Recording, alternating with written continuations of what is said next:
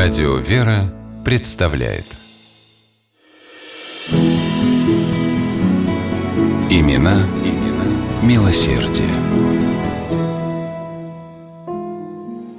На улицах Константинополя было безмолвно и пусто. Обычно шумная и многолюдная столица огромной Византийской империи словно испуганно притихла. И не мудрено, в городе свирепствовала чума.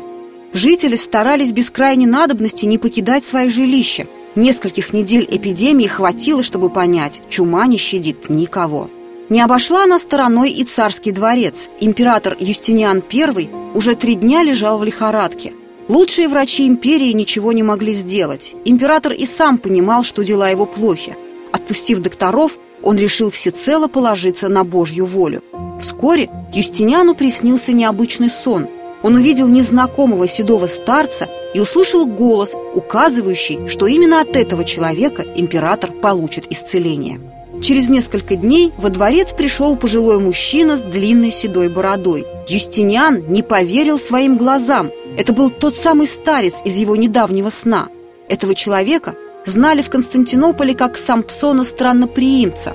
Он был священником, лечил людей, ухаживал за больными, помогал нищим. В народе его считали святым и говорили, что Бог наделил его чудесным даром исцеления. И действительно, едва Сампсон коснулся тела императора куском ткани с лекарственными мазями, как тот сразу почувствовал облегчение. На следующее утро Юстиниан проснулся совершенно здоровым. Император решил щедро отблагодарить Сампсона, но тот решительно отказался от золота и драгоценностей. Вместо этого он попросил Юстиниана построить в Константинополе больницу и приют для нищих и бездомных. Император, не откладывая, с радостью взялся за строительство. И чем дальше оно продвигалось, тем больше Юстиниан понимал, что его простое желание отблагодарить перерастает в нечто большее – он вдруг ощутил острую необходимость творить добро ради ближних так, как об этом говорится в Евангелии. Тем более, что ведь и сам он, до того, как по воле Божьей надел корону самой могущественной империи мира, был всего лишь сыном нищего крестьянина.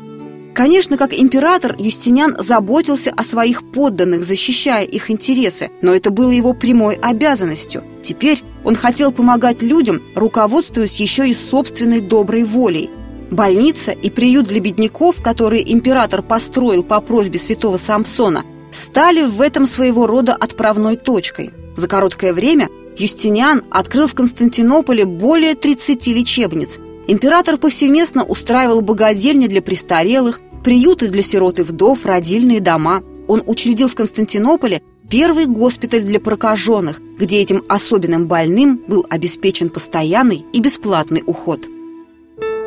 Юстиниан вошел в историю и как великий храмостроитель. На развалинах Иерусалимского храма Юстиниан возвел церковь во имя Божьей Матери. Он построил монастырь неопалимой Купины на Синае, храм святого Иоанна в Эфесе и многие другие. Но самый грандиозный проект император осуществил в Константинополе. Он возвел легендарный храм Святой Софии Премудрости Божьей. Многие дорогостоящие строительные и отделочные материалы были закуплены благодаря щедрым пожертвованиям императора. Храм Святой Софии стал одним из величественнейших сооружений в мире. Под именем Великий вошел в историю и его создатель, византийский император Юстиниан I. Имена, имена милосердие.